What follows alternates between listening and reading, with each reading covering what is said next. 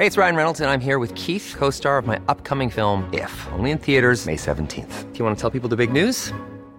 All right, I'll do. Sign up now and you'll get unlimited for $15 a month in six months of Paramount Plus Essential Plan on us. Mintmobile.com slash switch. Upfront payment of $45 equivalent to $15 per month. Unlimited over 40 gigabytes per month. Face lower speeds. Videos at 480p. Active Mint customers by 531.24 get six months of Paramount Plus Essential Plan. Auto renews after six months. Offer ends May 31st, 2024. Separate Paramount Plus registration required. Terms and conditions apply if rated PG. I'm Sandra, and I'm just the professional your small business was looking for. But you didn't hire me because you didn't use LinkedIn jobs. LinkedIn has professionals you can't find anywhere else, including those who aren't actively looking for a new job but might be open to the perfect role, like me. In a given month, over 70% of LinkedIn users don't visit other leading job sites. So if you're not looking on LinkedIn, you'll miss out on great candidates like Sandra. Start hiring professionals like a professional. Post your free job on linkedin.com/people today.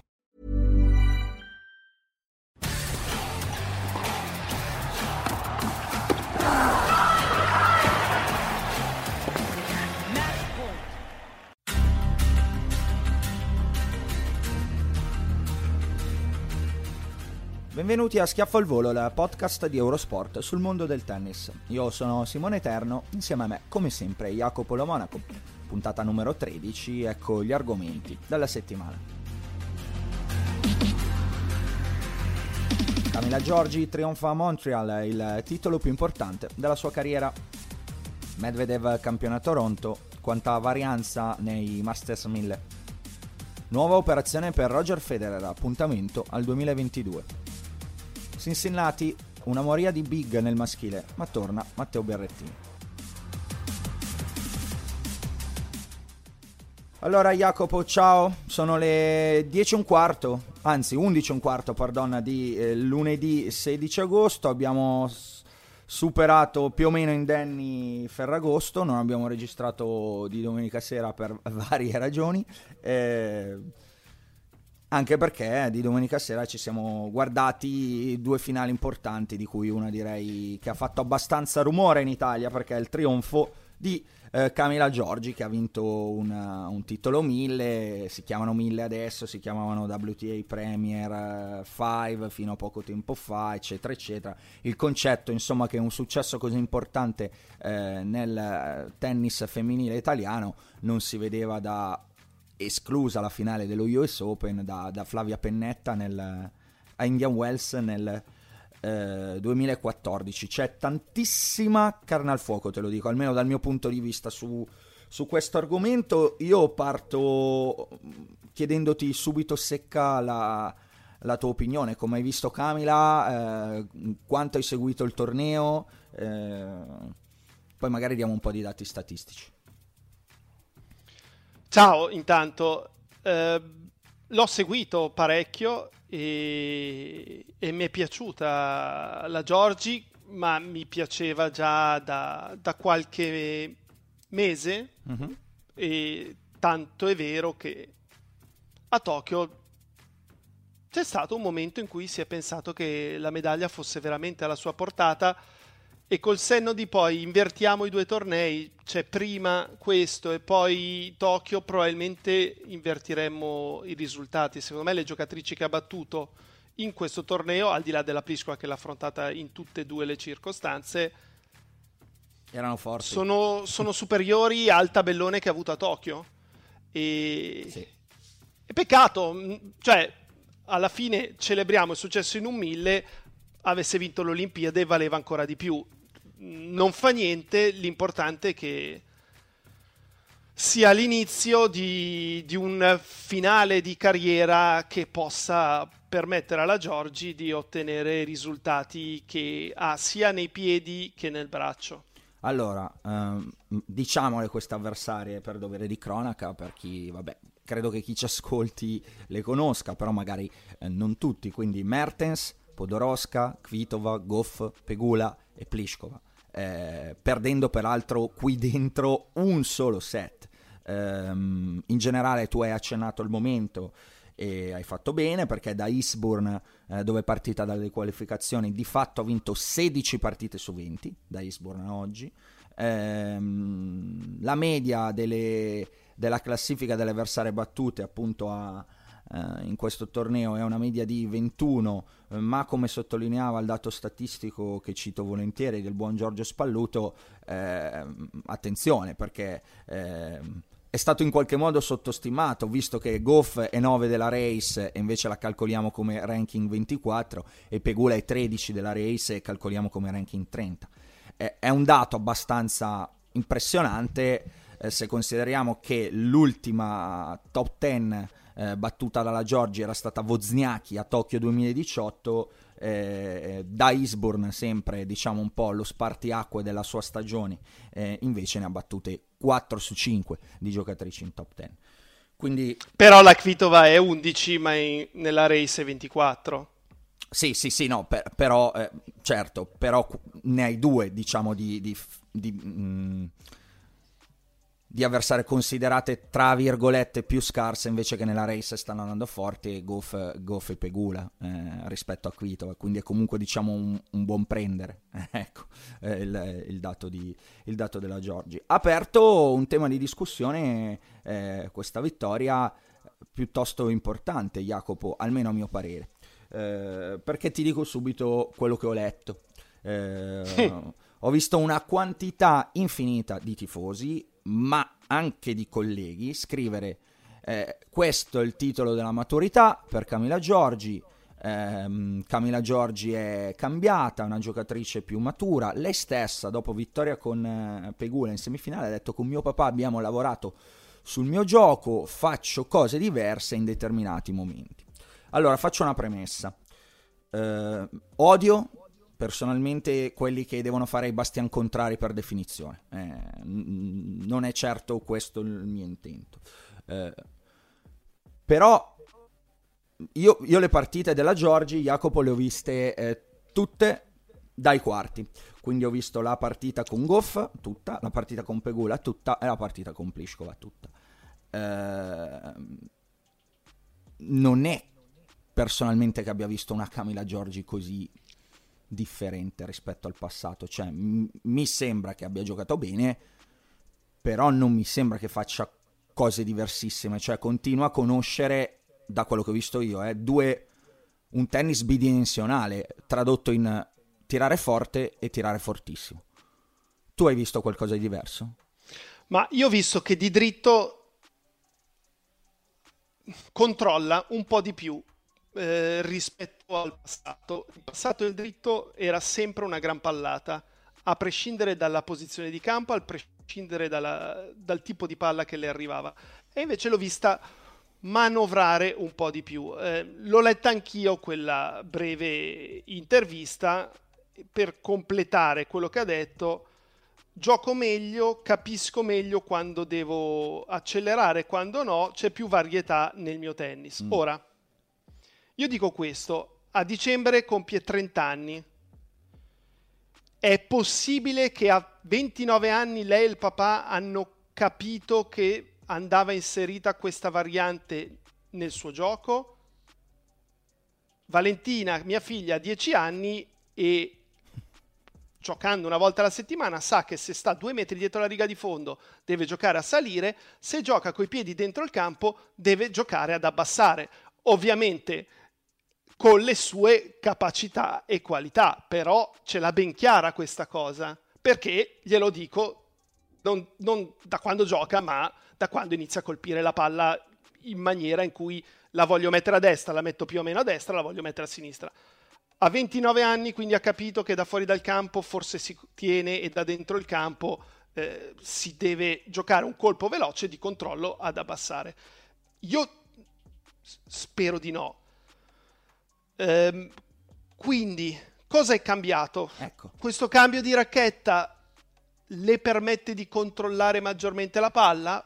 Col cambio di racchetta magari è arrivato anche un cambio di incordatura. Eh, può essere, può essere. Eh, però sì, io ho visto una Giorgi che sparacchia un po' meno, contiene un po' di più e a quel punto diventa complicato contrastarla e secondo me è emblematico il punto che secondo me ha deciso buona parte del match. Sì. S- sicuramente il primo set, ovvero la palla break sul 3 a 2 30 40, esatto. eh, perché all'inizio la Pliskova era un, un pochino tesa, spaventata perché si ricordava la partita di Tokyo in cui non l'ha mai vista. Qui sta giocando meglio, sta servendo meglio e, e quindi si stava aggrappando. Salva le due palle break ed è un po' rinfrancato. C'è stato quel momento dalle due palle break salvate fino alla palla break del 3-2 in cui io ho avuto la sensazione che la Pliskova potesse prendere un vantaggio, cioè quel margine che c'era a inizio incontro, che proveniva da Tokyo, proveniva da Ispun, si era, eh, era scomparso. E ha pal- salvato la palla break difendendo in due circostanze in maniera strepitosa. Il recupero di palla corta è eccezionale. Eh, e poi la capacità eh, comunque di, di movimento, perché la Giorgi ha dei piedi rapidissimi, ma in campo non si muove in maniera perfetta. Cosa intendo? Lei quando si sposta lateralmente e arriva in corsa non fa step, colpisco e rientro. Lei il più delle volte fa colpisce uno o due passi laterali e poi rientra. Ha i piedi talmente veloci che spesso riesce comunque a recuperare, ma quello non è lo spostamento corretto su un campo da tennis. Non vedrete mai Djokovic, Nadal, Murray, quelli che si muovono bene, si difendono bene, arrivare su una palla, colpire, fare altri due passi laterali e rientrano. No, arrivano perfetti, colpiscono certo. e poi rientrano perché perdi solamente campo. Eh, comunque quello è stato un punto fondam- fondamentale.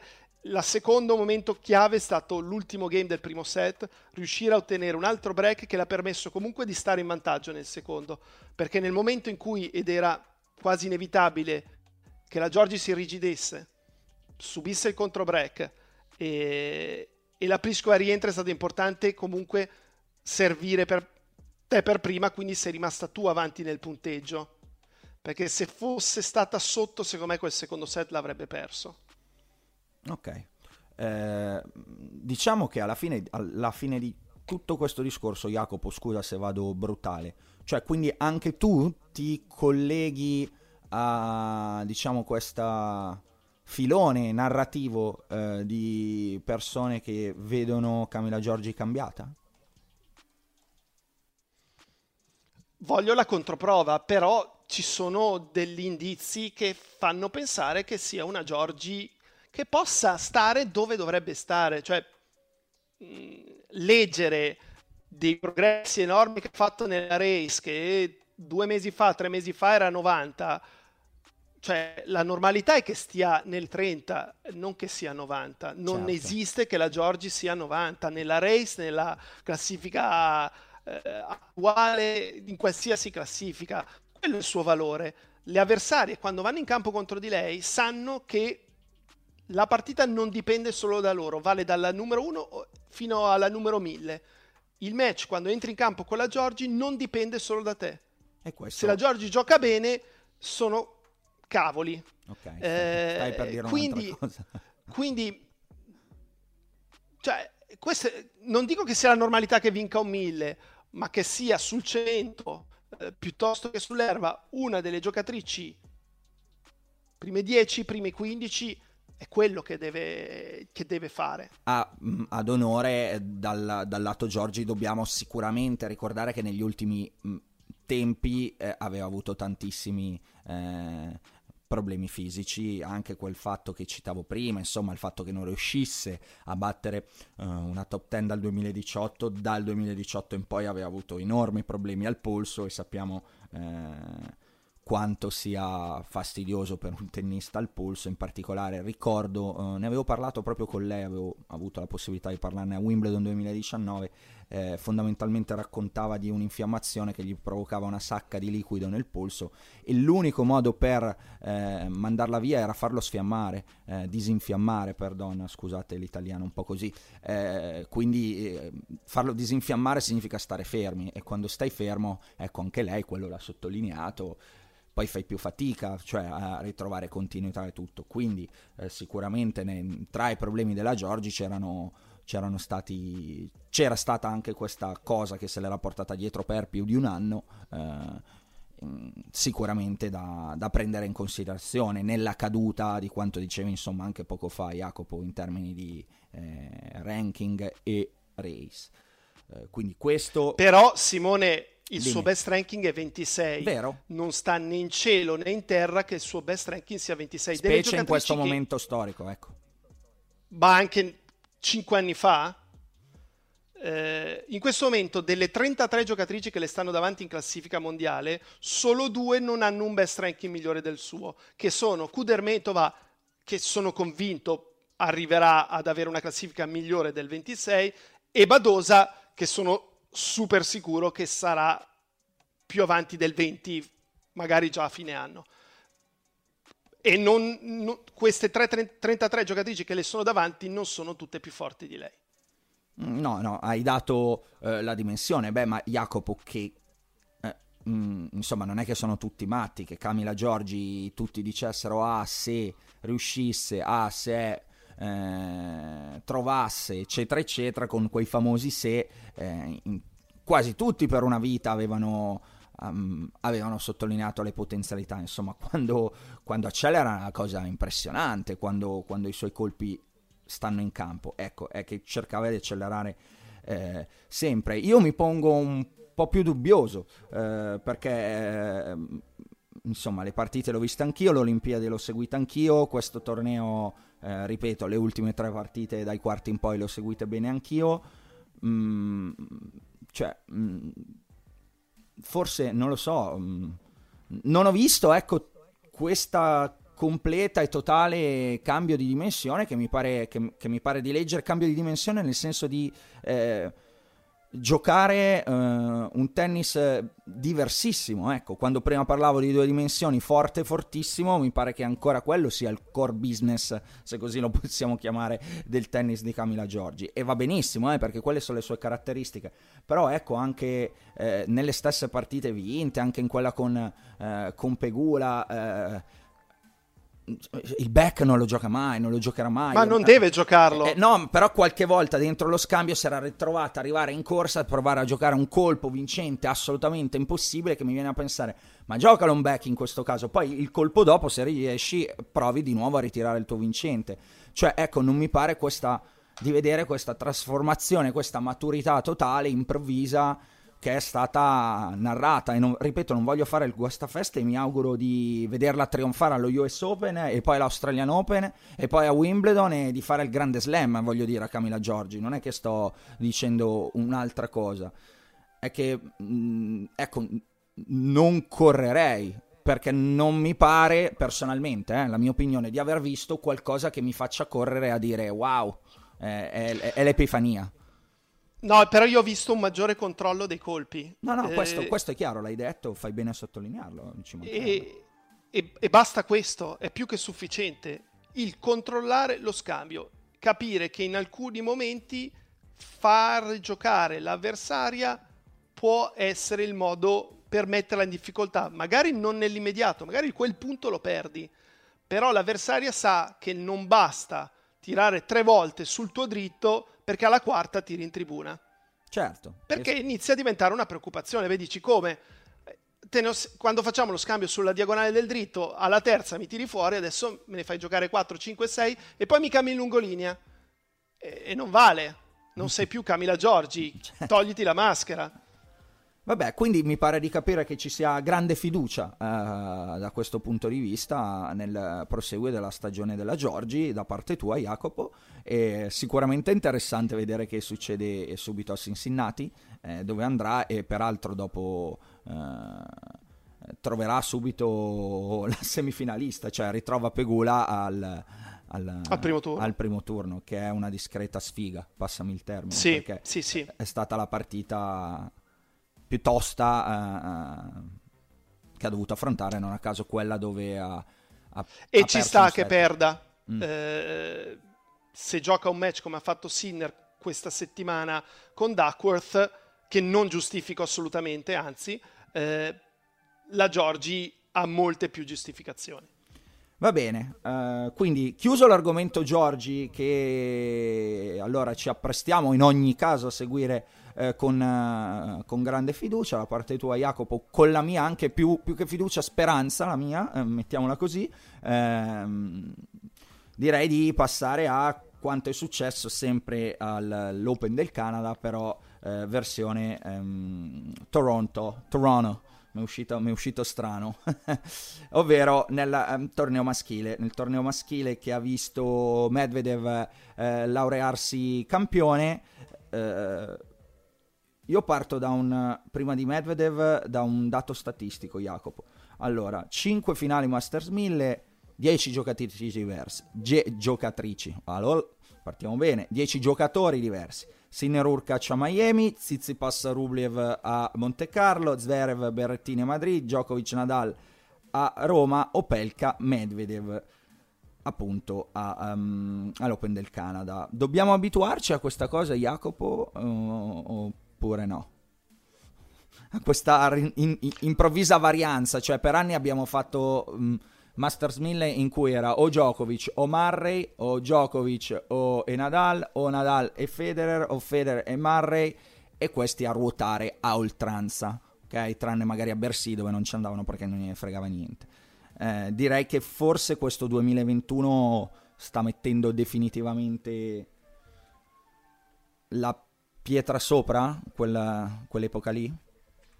Beh, perché quei giocatori lì, i mille, li giocano a volte, a volte no, a volte non sono pronti o non gli interessano più.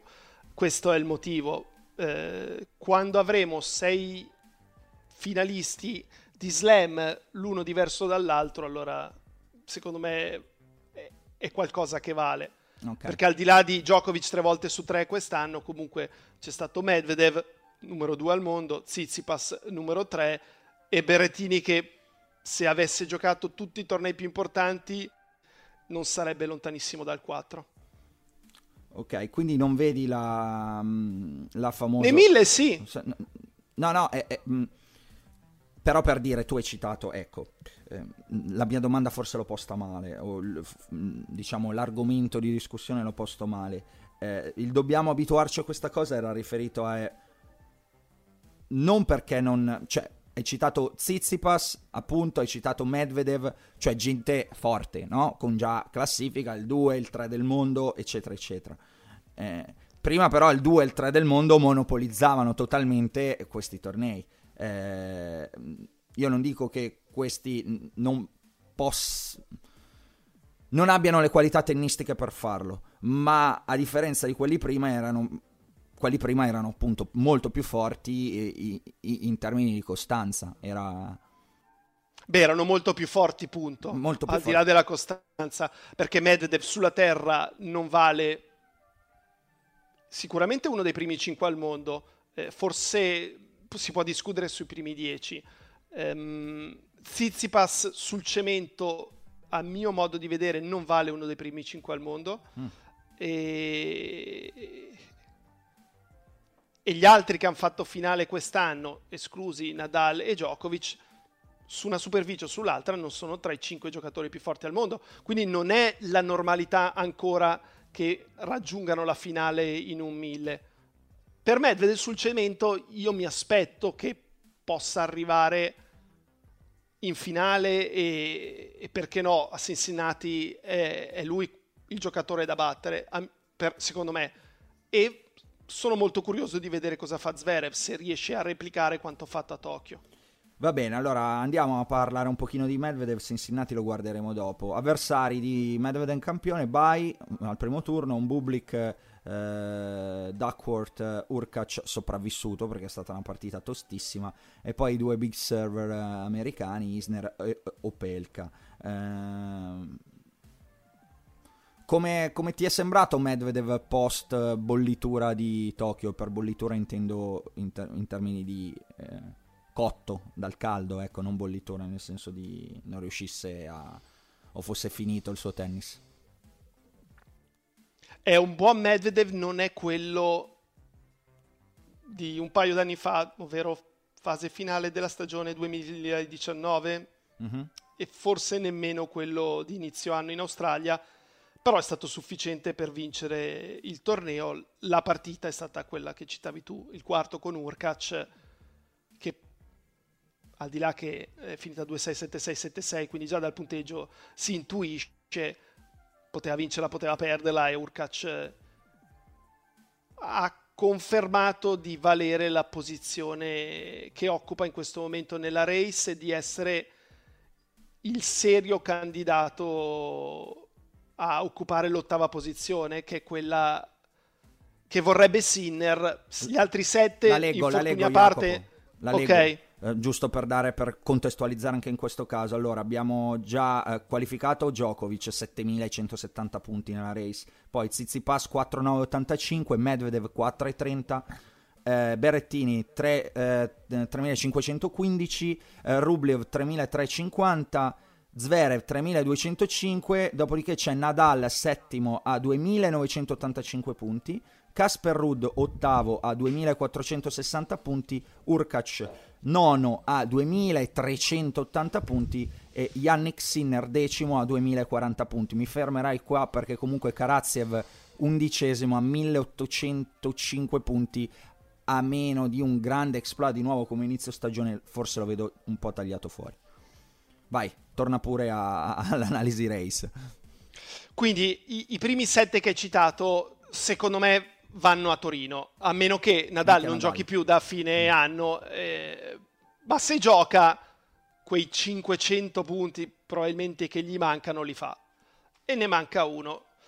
E Urkac, dei tre tra ottavo, nono e decimo, oggi è il favorito perché intanto sta più di 300 punti avanti Sinner e poi perché da, do, è dietro a Rud, ma Rud sul cemento ha meno probabilità di fare punti di Urkac, eh, nonostante abbia fatto lo spiritoso sì, alla conclusione visto. di un match, ha avuto un buon tabellone, e... però può perdere da diversi giocatori sul cemento. Sinner ha bisogno di fare qualcosa di importante rispetto a quello che fa Urkac o in un mille o meglio ancora a, a New York. Eh, hai citato Sinner ehm, sì. poco fa. Um, perché sei rimasto deluso? Perché ti aspettavi di più?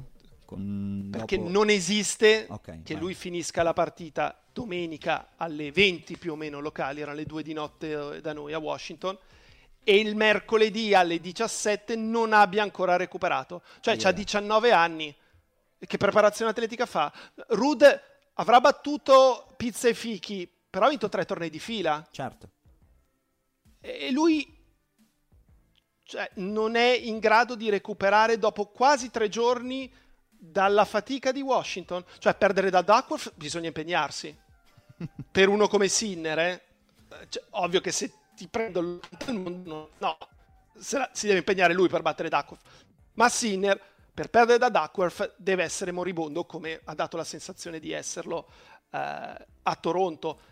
E dico questo, se capisci che in questo momento non sei ancora pronto per giocare 2-3 tornei di fila di questo livello al massimo, allora devi fare una scelta diversa, perché era successa la stessa cosa inizio anno con Melbourne, si è presentato poi in campo dopo aver vinto il torneo con Shapovalov, era cotto, ok? E pazienza, Qui le priorità sono i 1000, non è il 500. Cioè, tu devi fare punti nei 1000 perché sono il doppio. Poi bravissimo, hai vinto Washington, ok? E ti giochi il jolly di poter perdere a quel punto a primo turno a, a Toronto. Però in un futuro ci deve pensare. Lui deve ottenere il massimo dei punti nei tornei che danno più punti. Quali erano? Toronto e Cincinnati.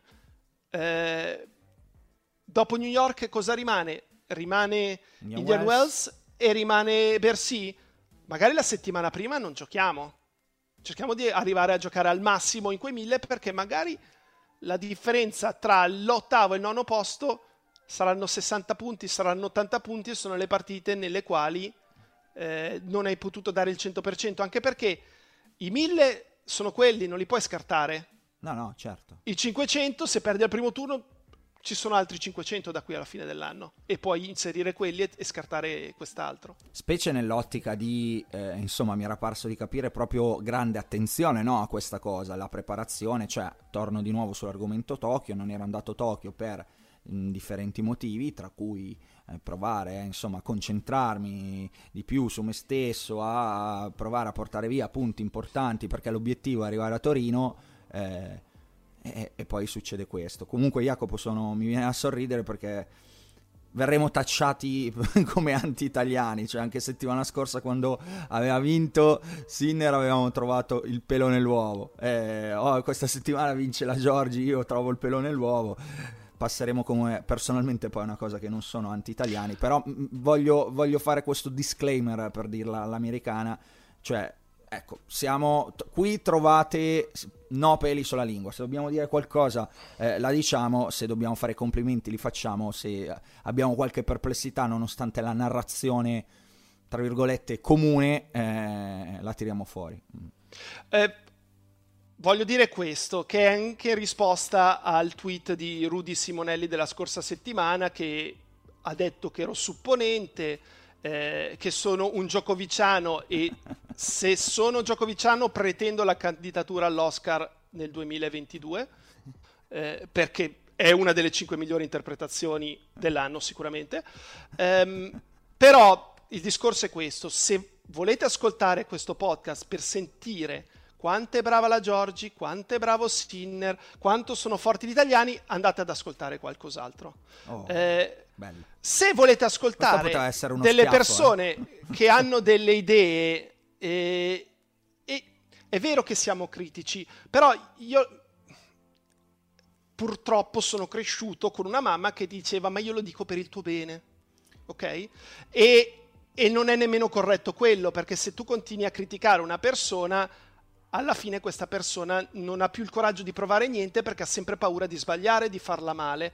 Quindi non sto dicendo che sia l'atteggiamento corretto essere sempre critici, però io voglio che Sinner faccia meglio di quello che ha fatto, voglio che la Giorgi faccia meglio di quello che ha fatto. Non sto dicendo che quello che hanno fatto fa schifo, anzi, fantastico, però adesso mi aspetto vorrei che facessero ancora di più. Perché il potenziale okay? c'è, semplicemente esatto. lo vediamo in entrambi, ecco, tutto lì. Eh, tipo, a, a, Lorenzi non lo criticherò mai, perché, caspita, ha fatto molto di più di quello che mi aspettavo e probabilmente si aspettava anche lui.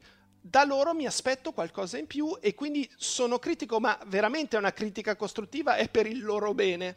Ma no, ma poi semplicemente al di là di questo, perché non è che abbiamo la presunzione che appunto Sinner o Camilla Giorgi si mettano a ascoltare Schiaffo al volo ogni settimana. Lo speriamo, però non credo che sia così. Eh, semplicemente io aggiungo questo a quello che dice Jacopo. Il giornalismo è lavoro di critica, anche. Non esclusivamente, ma anche andare a sottolineare determinati aspetti e determinate cose. Eh, negli ultimi anni mh, l'avvento del digitale ha cambiato tante cose e si sono viste delle fanpage, si, viste, si è trasformato un pochino in fanpage o in uh, uffici stampa. Ecco, non è così la natura, non dovrebbe essere così la natura e, e quindi non è che vogliamo fare quelli bravi o che se la tirano, semplicemente proviamo, era, era questa la, è questa la nostra volontà, cioè discuterne senza troppi peli sulla lingua e lodare se c'è da lodare o porre degli interrogativi se c'è da porre degli interrogativi. Fine del disclaimer. Torniamo al tennis, Jacopo. Ehm, no, di Toronto vuoi aggiungere qualcosa? Cioè, hai visto al di là di quanto abbiamo detto eh, di Medvedev, voglio aggiungere una cosa di Medvedev, è una domanda per te, una curiosità più che altro. Perché è un giocatore che vince più a fine stagione? Cioè, ha vinto in Canada, ha vinto a Cincinnati, in passato a New York è lo slam dove è andato più vicino a vincere, eh, mm, poi ha vinto Shanghai, ha vinto Bercy, ha vinto le finals, eh, però a inizio anno non ha niente. Eh, nei due Indian Wells per dirti e, e Miami si giocano comunque sul, sul, cemento che è la sua superficie l'Australia si gioca sulla sua superficie eh, quindi va bene il cemento ma perché tendenzialmente esce più a fine anno? Se c'è una spiegazione a questa cosa, se ce l'hai, se ti sei posto Beh, questo interrogativo. A inizio anno ha fatto finale in Australia. Quindi... Sì, quest'anno in generale in carriera non è che abbia grandissime cose. No, però Indian Wells è due anni che non si gioca. Mm. Eh, tu dici e... una casualità, se si fosse giocato... E Miami quest'anno ci è arrivato non al top. Sono convinto che a fine carriera almeno finale in entrambi ce l'avrà. Cioè sul cemento dal 2019 è uno dei giocatori più forti, uno dei primi 3-4. Quindi è semplicemente diciamo una curiosità così, una stranezza di classifica, non ci vedi niente di che, non è uno cioè, il mio secondo fine della domanda era per dire c'è una determinata preparazione, ha bisogno di giocare tante partite prima di entrare in forma? Eh, no, non vedi, questo, non vedi questo problema, è semplicemente un caso. Da quando è diventato Medvedev, ovvero dall'estate del 2019, si è giocato una volta a Miami e zero a Indian Wells. Un solo torneo, secondo me, non, okay. non può essere una prova che lo condanna.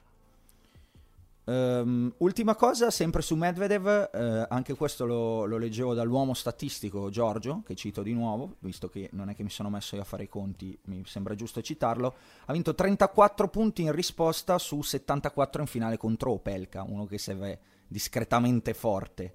Eh, e uguale era riuscito a fare con Isner, insomma, disinnescandolo piuttosto eh, nettamente. Uh, qual è? Qual è il segreto per rispondere così bene, evidentemente? Ma Qual è la forza di Medvedev lì, Jacopo? La forza di Medvedev è che sta da così lontano e quindi la palla decelera perché Chiaro. più fa strada più perde velocità. e fin lì. E lui riesce da quella posizione a rispondere bene mm. perché ha comunque degli impatti straordinari nonostante da vedere siano orribili, soprattutto il dritto.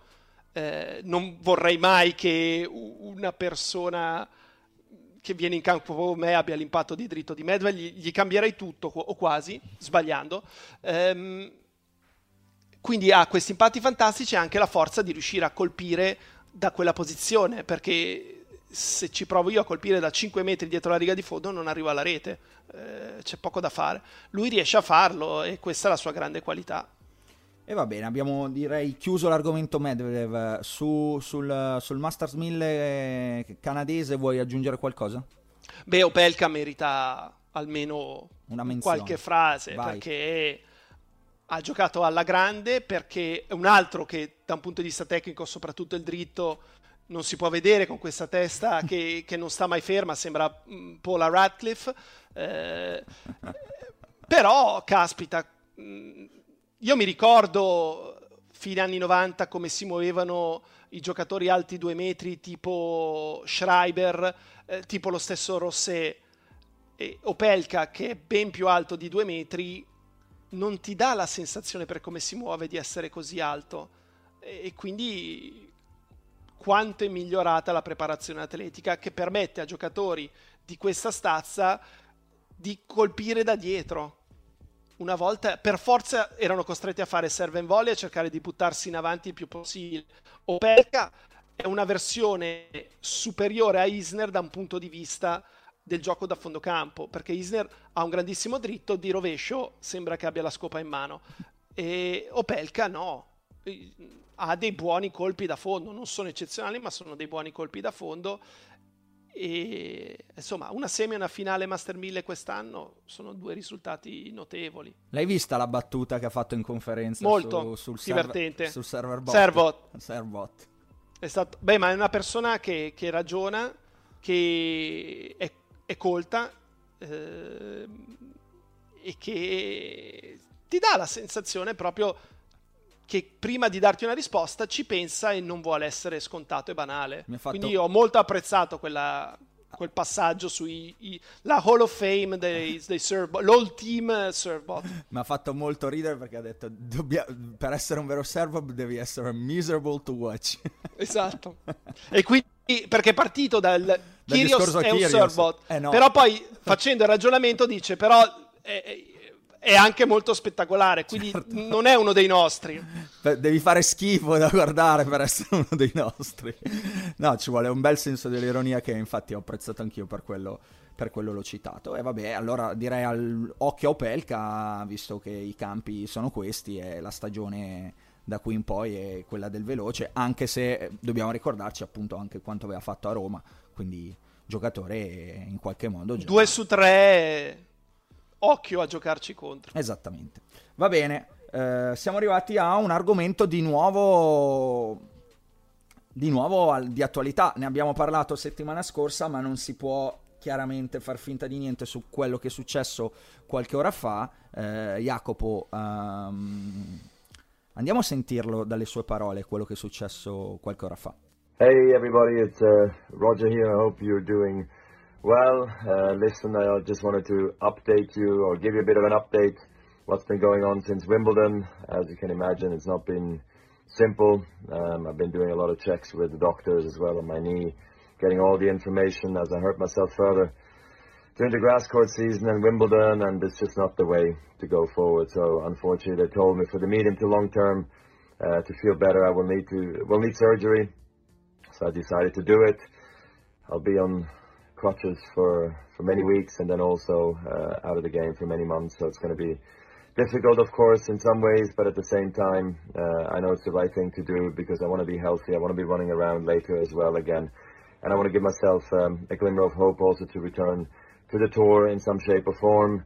Um, I am realistic, don't get me wrong. I know how difficult it is at this age right now to, to do another surgery and, um, and try it, but uh, look, um, I want to be healthy and uh, I'll go through the rehab process, I think also with the goal um, while I'm still active, which I think is going to help me during this uh, this long period of time. So, also big thank you already now, maybe for all your messages that are going to be coming in, coming in because you guys are always incredible. You always think of me. Uh, some of you suffer with me. Uh, some of you just uh, wish me the best. I want to see me back on court or see me smile. I am doing okay, so I appreciate that. And I'll update you as I move along with my, my rehab. So uh, I wish you all the best, and uh, I'll check in with you soon. Take care. Bye. insomma, allora è Roger Federer che ci dice sostanzialmente che avrà bisogno della terza operazione chirurgica a, ehm, a questo benedetto ginocchio eh, che lo terrà fuori a lungo. Eh, cosa vuoi, vuoi, dire qualcosa? Direi abbastanza inaspettato, no? Più che altro perché è vero, faceva fatica in campo, ne avevamo sottolineato le difficoltà, ne avevamo discusso proprio nella puntata precedente, no, piuttosto che vederlo così, tu dicevi più, meglio non vederlo, io dicevo ma no, è sempre bello vedere una partita con Federer in più, è meglio avercelo che non avercelo. Eh... Cosa vuoi dire? E, e sensazione imme- mh, all'annuncio? Beh, allora, intanto eh, vederlo comunicare un, qualcosa di simile fa male perché posso capire la sua frustrazione, la sua delusione, anche disperazione perché vuole concludere decidendo lui, non vuole che sia il suo fisico a dirgli basta o non gli permetta poi di giocare come, come vorrebbe.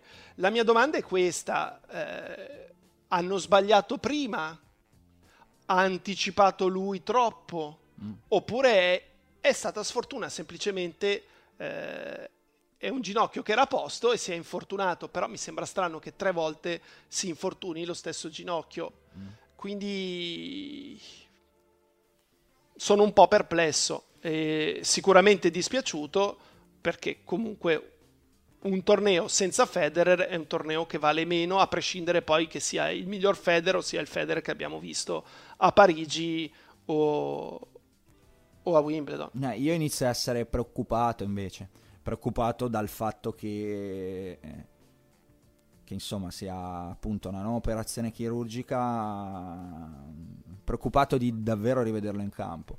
Uh, mi è parso convinto, eh, e quello che hai detto è mh, sicuramente interessante perché è come l'ha detto, quello che hai detto tu è come l'ha detto lui, cioè mi è parso di capire voglia, ci voglia il tempo che ci voglia, ci rivediamo nel 2022 quando sarà il momento, ma ci rivediamo.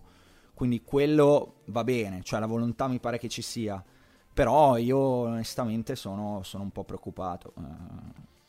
Ma adesso non per fare l'uccello del malaugurio, però eh, Ce ne sono state tre perché non dovrebbero essercene quattro. Eh, la scorsa estate forse, comunque nell'ultimo anno avevo letto la biografia di Van Basten. Sì. Van Basten eh, voleva tornare, le ha provate tutte pur di tornare e purtroppo non, non c'è fatta. Non vorrei che questo ginocchio non possa più reggere. Era per quello ero preoccupato. Eh, un, un, torneo di tennis. Sarebbe, sarebbe, brutto non riuscire a rivedere Federer in campo per un saluto, onestamente, veramente brutto. Quindi non, non, possiamo che fare l'in-bocca al lupo a Federer e dire vabbè a questo punto ormai prenditi il tempo che serve, ma davvero serve un anno e mezzo, eh, ci rivediamo a US Open dell'anno prossimo, va bene, eh, però mm, proviamo a tra virgolette, a rivederci lì, ecco, piuttosto che quello che dicevi, accelerare. Penso che l'accelerazione Jacopo fu, fosse fatta in qualche modo per portarlo a davvero a Wimbledon e Tokyo a, a fare il, diciamo, The Last Dance o provare quello. Però, sì, non, però non, non c'è una data. No, adesso non ci deve non essere una data esatto. del rientro. Esatto. Rientro quando posso e quando riesco, punto. No. Se sarà mai, sarà mai. Eh, se è nel 2023 sarà il 2023 saremo qui ad aspettarlo. Esatto ecco. non, non, c'è fretta. Non c'è fretta saremo qua ad aspettarlo. Roger non ci ascolti sicuramente tu non ho dubbi. Il podcast in italiano temo che non ci ascolti ma se mai dovessi ascoltarci siamo take your time eh, saremo, saremo qua a, ad aspettarti e speriamo davvero che la conclusione di Federer non sia con un comunicato video su qualche social, ma dentro un campo da tennis, ecco, dove ha scritto eh, pagine indelebili della disciplina.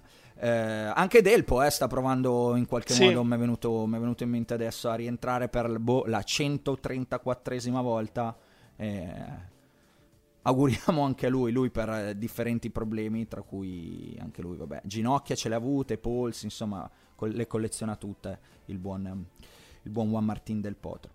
E vediamo se riusciremo a risalutare anche lui, consapevoli che anche in questo caso probabilmente il meglio di, del Potro l'abbiamo già visto, mm, anche se il cuore, insomma, per provare a rientrare a Del Potro non, non è mai cambiato. Ascolta, diamo, abbiamo parlato di tutto quello che è successo eh, in questa settimana appena conclusa, diamo un occhio a cosa succede in questa, perché eh, una moria di big a Cincinnati, tra una ragione e l'altra nel maschile mancano Djokovic, Nadal, Tim, Federer, Raonic, Vavrinka, poi vabbè, Cioric, Mannarino, Nishikori, questi sono i ritirati ufficiali da eh, Cincinnati, però torna Berrettini eh, che non si vede di fatto da, da Wimbledon. Vai al primo turno e poi Frizzo Ramos. Cosa ti aspetti da Matteo? Beh, se rientra mi aspetto che sia che stia bene. al 100%, mm. non rientro tipo Monte Carlo. Ok. Eh, e quindi mi aspetto perlomeno ottavi. Mi fa un pochino paura Fuciovic eh, ho visto G questa settimana ed era imbarazzante e non posso credere che quello G abbia alcuna chance contro Fuciovic. Eh, quindi vediamo. Se passa quel match, io credo che possa battere anche Zizipas nei quarti. Quella, così, super fiducia. Questa, questa, questa, è una notizia. Beh, Zizipas di rovescio risponde una volta ogni 3-4 tornei. Addirittura. No, scherzo, dai. Però è in difficoltà, eh, soprattutto sul kick, lo si è visto contro Opelka. E, e tra l'altro un Corda Zizipas eh, come mestre esordio del greco è, è da vedere. Bene, eh, per quanto riguarda gli altri italiani c'è Sinner del Bonis, eh, Fognini Basilashvili, Sonico Alcaraz e poi a livello WTA eh, appunto Paolini con Kudermetova e Giorgi Pegula di cui abbiamo già accennato. Speranze? Speranze di avere un italiano nei quarti? Mm, sì, in generale, quali sono tra, tra Sinner, Fognini, Sonego, uh, Paolini, vedi, vedi qualcosa di interessante, potenziale? Ripeto, se Berrettini sta bene, okay, lui, mi aspetto che perlomeno sia, ci sia venerdì. Ehm, Fognini è tosta, perché già Basilashvili al primo turno non è una partita scontata e poi potrebbe esserci, secondo me vince con, se vince con Basilashvili vince anche il secondo turno e Zverev sono curioso se lo Zverev è quello di Tokyo eh, è pressoché eh, impossibile quella partita però lo Zverev di Tokyo quante volte l'abbiamo visto? No no non, non sempre ecco non, non è scontato. Sinner eh, potrebbe andare avanti. Mm. anche perché insomma secondo me la partita più difficile adesso. sì nei quarti è il secondo turno o con Isner o con Norri. È la partita che temo di più, più che un eventuale Shapovalov negli ottavi. Bene, abbiamo fatto il quadretto. Dal punto di vista femminile rivediamo eh, Naomi Osaka che peraltro ha dichiarato in queste ore che devolverà il prize money alla sua gente di Haiti, eh, colpita dall'ennesimo terremoto, il paese del emisfero uh, boreale più povero uh, al mondo, ricordiamolo, quindi terra veramente sfortunata. Uh, occhi, su, occhi su Osaka, Jacopo, pensi che questo possa essere un, un, boost in qualche modo al suo tennis? Cioè voler far bene in modo tale che dice, beh, più vado avanti, più do la donazione, più, più la donazione è ampia per dic- parte dei, dei miei Beh, mi auguro che la motivazione non, non sia questa. Cioè, non abbia bisogno di, di essere questa. motivata da questo. Poi, fantastico che ci abbia pensato e quindi le auguro di andare il più avanti possibile. Eh, la sua vera motivazione è dimostrare che Tokyo sia stato un passo falso eh, e basta che sul cemento la più forte rimanga lei. Questa è la sua motivazione. Va bene, vedremo cosa succederà questa settimana e eh, ne parleremo sicuramente, ne avremo possibilità di parlarne settimana prossima. Eh, Jacopo, siamo arrivati al momento dello schiaffo della settimana. Ne hai uno? Sì. Vai. Vado io o vuoi andare tu? No, io non ce l'ho, quindi scatena. Ah, niente. Ok. Allora, eh, questa settimana lo schiaffo me lo autoinfligo. Attenzione.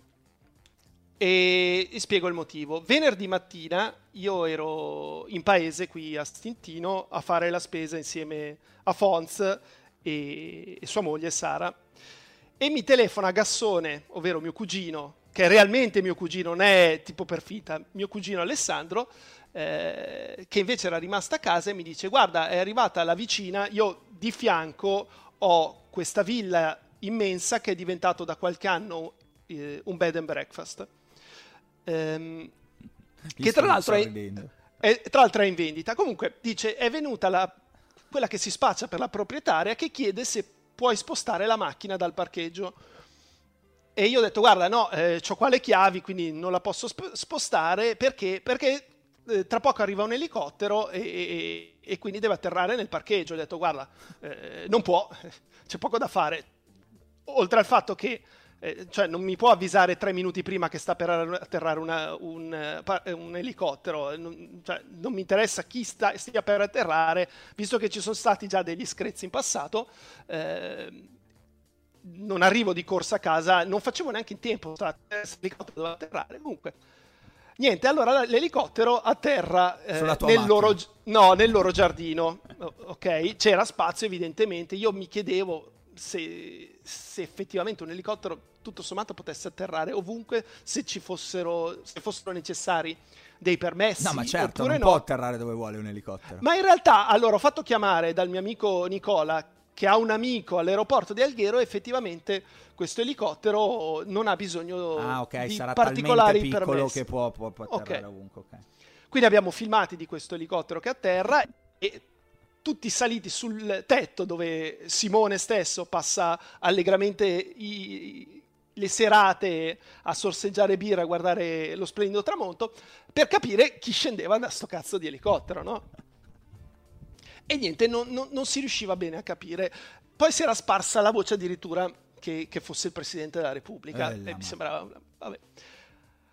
Eh, poi andiamo giù in spiaggia nel pomeriggio per, eh, per vedere questo per farvi capire questo... quanto è VIP la località in cui Jacopo Lomonaco passa Ma e questa villa che è una super VIP è la mia che poi non è mia perché dei miei genitori non mi posso prendere alcun merito io non mi potrei permettere nemmeno una stanza ehm, dicevo eh, non riusciamo a capire bene si inizia a spargere la voce comunque che potrebbe essere Whoopi Goldberg. Però rimani un po' col dubbio perché comunque ci dà le spalle, non si gira bene, non si sente la voce, perché la voce io penso di, di riuscire a riconoscerla. Il mattino dopo Agassone e Fons escono eh, di casa e la incrociano. La incrociano, lei saluta, loro sorridono, salutano e erano al 99% convinti fosse Whoopi Goldberg e alla fine poi è arrivato, c'era un articolo su un sito che ha confermato Whoopi Goldberg è qui e sembra voglia comprare la villa. E lo schiaffo perché? Perché io con la mia solita simpatia e mh, mm, ospitalità me la sono già resa lo, simpatica e sicuramente mi avrà cuore come vicino.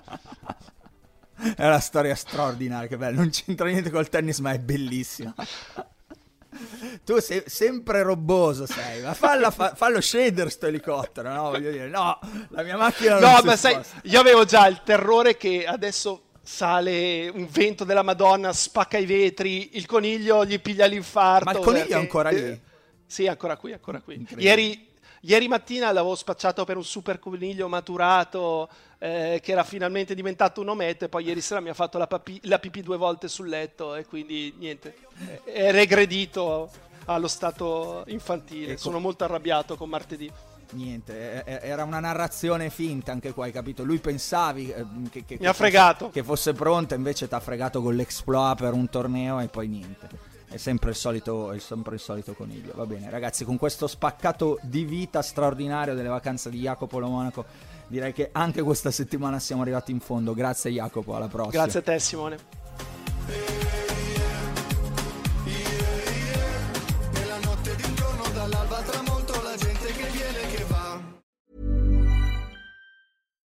Hi, I'm Daniel, founder of Pretty Litter. Cats and cat owners deserve better than any old-fashioned litter. That's why I teamed up with scientists and veterinarians to create Pretty Litter. Its innovative crystal formula has superior odor control and weighs up to 80% less than clay litter.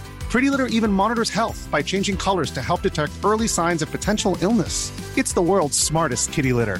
Go to prettylitter.com and use code ACAST for 20% off your first order and a free cat toy. Terms and conditions apply. See site for details.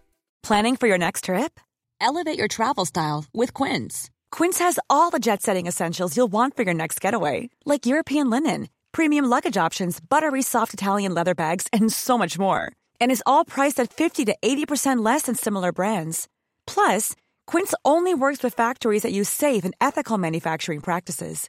Pack your bags with high-quality essentials you'll be wearing for vacations to come with Quince. Go to quince.com/pack for free shipping and 365-day returns.